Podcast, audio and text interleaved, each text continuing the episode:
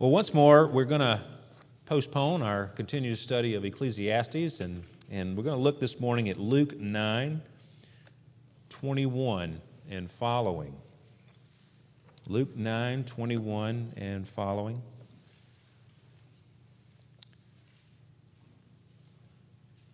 Since this is the last Sunday of the year, I thought this would be a good encouragement to us all to, to step back and reevaluate our discipleship with the Lord, or whether we are disciples or not, and think about this classic passage on discipleship. Jesus, in this passage, we're jumping into the middle of a conversation he's having with his disciples, and they have identified him as the Messiah, and he says, verse 21, He strictly charged and commanded them to tell this to no one, saying, The Son of Man must suffer many things, and be rejected by the elders and chief priests and scribes and be killed, and on the third day be raised. And he said to all, If anyone would come after me, let him deny himself and take up his cross daily and follow me. For whoever would save his life will lose it, but whoever loses his life for my sake will save it. The grass withers, the flowers fade, but the word of our God stands forever. Well, 2020 will soon be in our rearview mirror, and that's a happy thought for us. As we consider all that's gone on this year, we wonder will 2021 be any better? No one knows the answer to that question except God Himself. However, a new year is always a great time to reevaluate your life and refocus on your goals. Many will be making New Year's resolutions, hoping to see changes in their lives. And for the Christian, it's always good, every day is good to reevaluate yourself and your faith. Paul told the Corinthians this very thing, saying, Examine yourselves to see whether you are in the faith. Test yourselves, or do you not realize this about yourselves, that Jesus Christ is in you, unless indeed you fail to meet the test? Well, I've been reading a, a good book, uh, Francis Schaeffer's True Spirituality. And in the introduction to the book, he, he writes of a bit of a, a crisis he had in his own life and a time of reevaluation that he went through. And I thought it would be an encouragement to us this morning. He writes in the introduction of the book In 1951 and 1952, I faced a spiritual crisis in my own life. I had become a Christian from agnosticism many years before after that, I had become a pastor for 10 years in the United States. And then for several years, my wife Edith and I had been working in Europe. During this time, I felt a strong burden to stand for the historical Christian position and for the, and for the purity of the visible church. Gradually, however, a problem came to me the problem of reality. This had two parts. First, it seemed to me that among many of those who held the Orthodox position, one saw little reality in the things that the Bible so clearly says should be the result of Christianity. Second, it gradually grew on me that my own reality was less than it had been in the early days after I had become a Christian.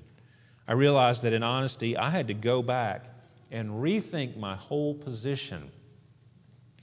Perhaps you can identify with where Schaeffer was coming from going through a crisis of faith. So he decided to go back and reevaluate his position as a Christian. Why was he a Christian? Had he made the correct decision in becoming a Christian?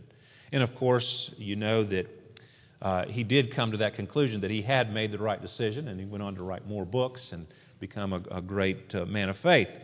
He goes on to say what he discovered. Gradually, I saw that the problem was with all the teaching I had received after I was a Christian. I had heard little about what the Bible says about the meaning of the finished work of Christ for our present lives. Gradually, the sun came out, and the song came, in, and the song came. Interestingly enough, although I had written no poetry for many years, in that time of joy and song, I found poetry beginning to flow again poetry of certainty and affirmation of life, thanksgiving, and praise.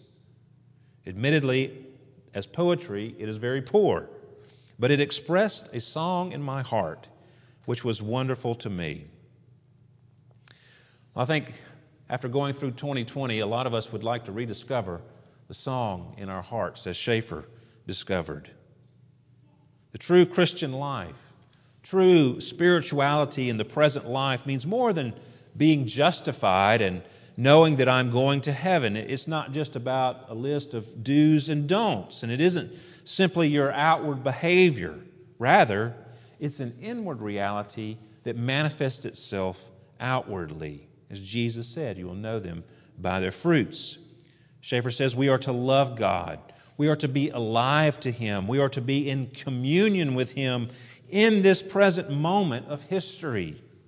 And we are to love men, to be alive to men as men, and to be in communication on a true personal level with men in this present moment of history. He's covering the two great commandments love God and love others there. Now, how do we get to that place?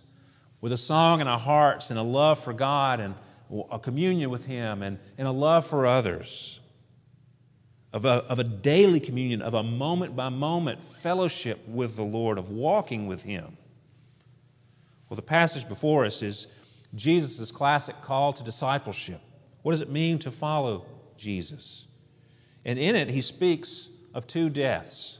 And we need to get our head around both of these deaths in order to have the song return to our hearts. He first speaks of his own death, and then the daily death to self of the one who would follow Jesus. And I want to look at both of those in turn. The first thing we need to look at, of course, is Jesus' death. Such an important, important thing for us that we need to remember the significance of it every day of our lives. Some people like to say you need to preach the gospel to yourself every day. And, and that's what I want to encourage you to do. And, and let me do this now because Jesus started there when he was speaking to the disciples. The Son of Man must suffer many things and be rejected by the elders and chief priests and scribes and be killed, and on the third day be raised.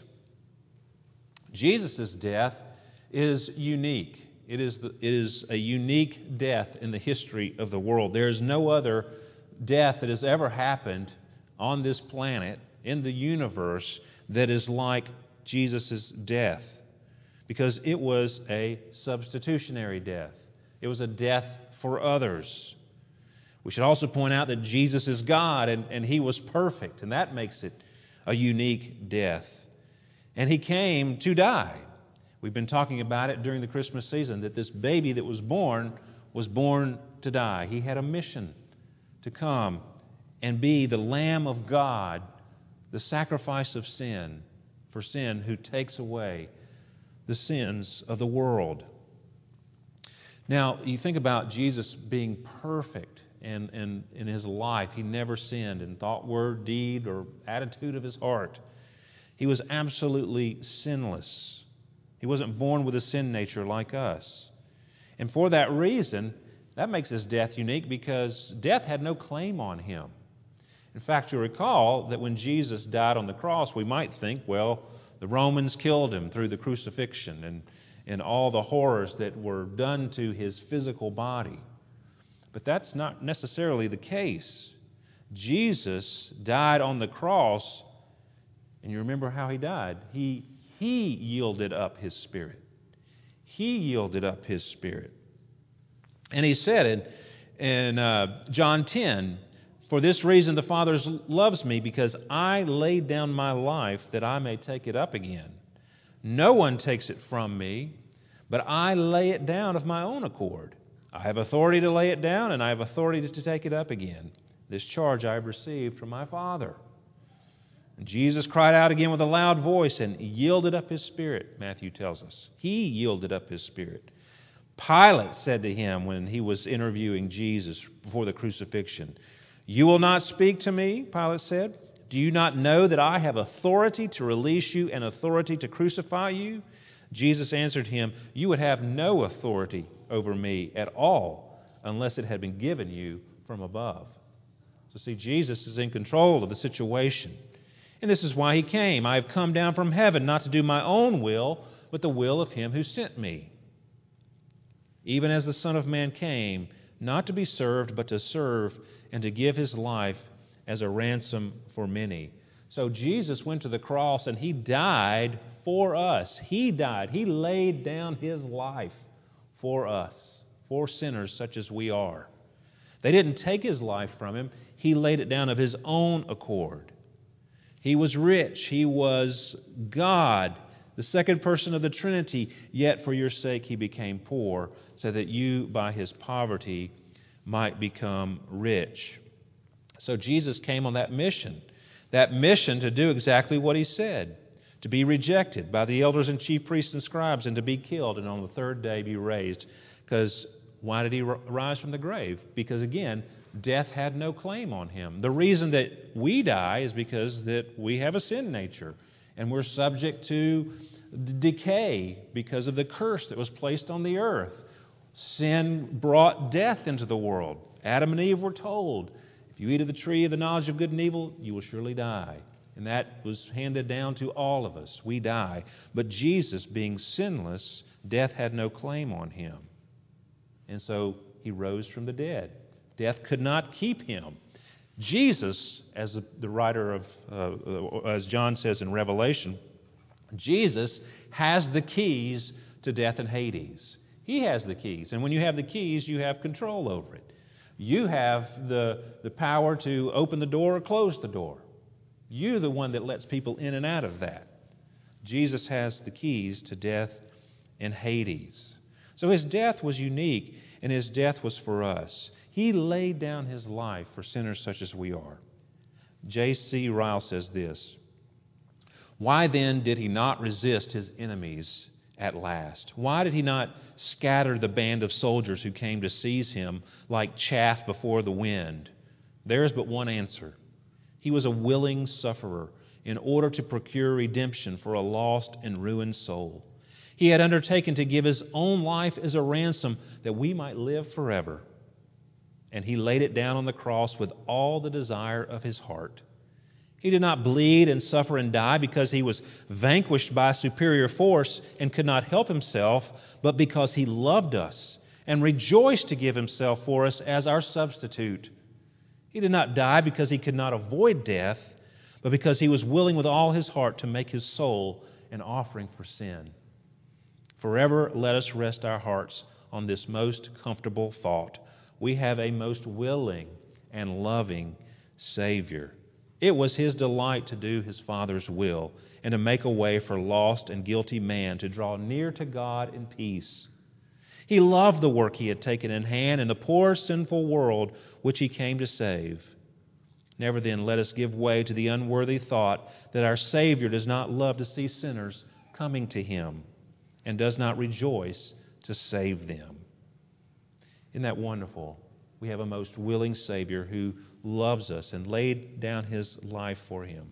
Well, the next section in Luke is the Transfiguration, where Jesus and and a couple of disciples go up with Jesus, and Moses and Elijah appear speaking to Jesus. And what are they talking about? Verse 30. And behold, two men were talking with him Moses and Elijah, who appeared in glory and spoke of his departure, which, was about, which we, he was about to accomplish, accomplish at Jerusalem. That word departure there is the Greek word for exodus. Moses and Elijah wanted to hear about Jesus' exodus from this earth. He was about to die. They're talking about Jesus' death.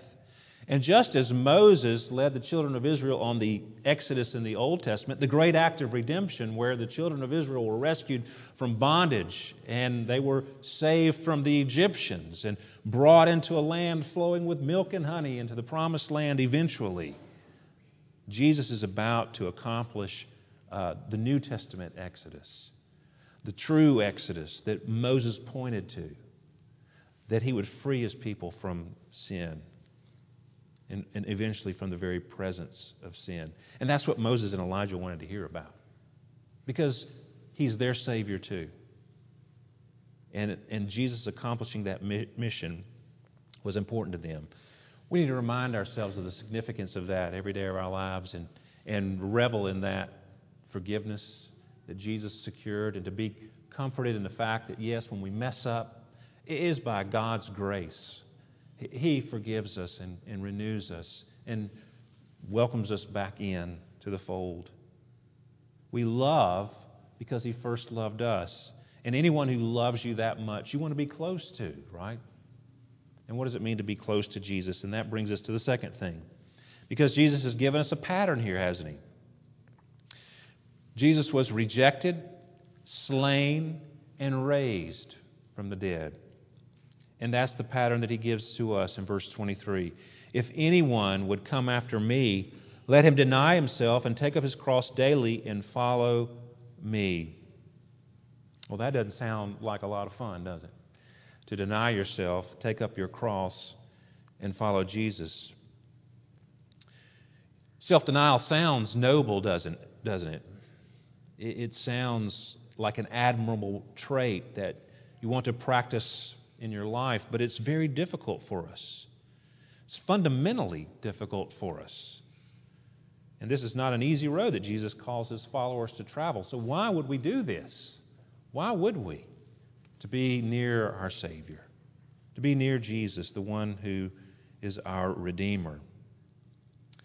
And the reason it's difficult for us because self denial is goes against the very sinful nature that we have. We are, by our fallen nature, narcissistic. And Narcissus, that word narcissism, comes from the Greek myth about a hunter named Narcissus, who was an extremely handsome man, and he saw his reflection in a pool of water, and he fell in love with his own reflection. And he was so enraptured with himself that he eventually melted away as he stared at himself and became a flower, the narcissus plant. And that's where that word comes from. And we've heard that word thrown around quite a bit in our in these this, this year, haven't we? About narcissistic individuals. Well, the truth of the matter is, we're all narcissistic individuals. We're all, as uh, the theologic, theological term says, uh, incurvatus in se. We are curved in on ourselves. We're naturally selfish we want what we want. We want to do, we want to go our own way. We're self centered, self interested, self absorbed, self confident. We trust ourselves more than we trust anybody or God. And that goes right against deny yourself. So, why would you want to do that? Well, it goes back to this one to know Jesus. See, when we say no to ourselves, it's not just beating ourselves up or being strict with ourselves. What we're, what, we're, what we're talking about here is saying no to sinful things, saying yes to Jesus. That's what it means to deny ourselves, to say no to those things that would interrupt my communion with the Lord. To say yes to those things that would encourage my walking with the Lord. That's what it means to deny ourselves because we naturally don't want. We want to be God. We don't want somebody else to tell us what to do. We have to say no to that self centeredness. And Jesus goes on and he says, We also need to take up our cross daily. Now, what's a cross? They're not simply trials or hardships. Uh, you might think of a of an unfair boss or teacher, or a bossy in-law, or some person that's a thorn in your side as being the cross you have to bear, but that they're not. That's not what it's talking about here. Illness, handicaps, those are not crosses. But a cross results from specifically walking in Christ's steps and embracing his life. It means dying. You know, if you're going to go to the cross, Jesus says, take up your cross daily, that means you're going to die. Uh, crucifixions always resulted in death and it's a death to self. It's a death to my own way, a death to following my own wisdom, my own desires, and saying yes to Jesus. So denying ourselves and dying to self are going hand in hand here. Taking up that cross means doing something for someone else. That's what Jesus did. He lived for others. And when we take up the cross, we're living for Jesus and living for others. And that's where life is found. See, that pattern that Jesus gave us. He was rejected and killed and raised. And see, when we renounce ourselves, we're going to reject our own way, say, No, I'm going to go God's way. When we reject ourselves and die to ourselves, then we will find life. Then we will find the joy of being a, a disciple of Christ. Because look at verse 24. Whoever would save his life will lose it, but whoever loses his life for my sake will save it. True life is found by losing your life, by denying yourself and taking up your cross and following Jesus. That's where you'll find life, where your life will be saved. And you will know that resurrection. See, united to Christ by faith, trusting in his death, life, death, and resurrection, everything that he did in his life, death, death and resurrection is yours so that you can be guaranteed a future. But it also means now. Now, we, we talk about being forgiven of the past, and we have a future to look forward to. But what Schaeffer was getting at was what about the present, living day to day, moment by moment with the Lord? What is that? How does that look, and, and how should we go about doing that? But the finished work of Christ speaks to every moment we can come into his presence, come boldly before the throne of grace through the blood of Christ. We can know God the Father, God the Son, and God the Holy Spirit in a personal relationship. This is eternal life, Jesus says, that they know you and Jesus Christ, whom you've sent. John 17, 3. That's eternal life, to know God. Not to go our own way, not to do our own thing. So as we think about how we're going to press forward into 2021.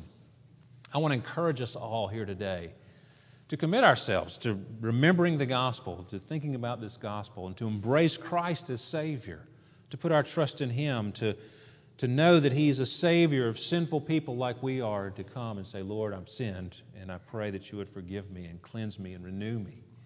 And to continue to walk in that, and to know that it's not just about once being born again.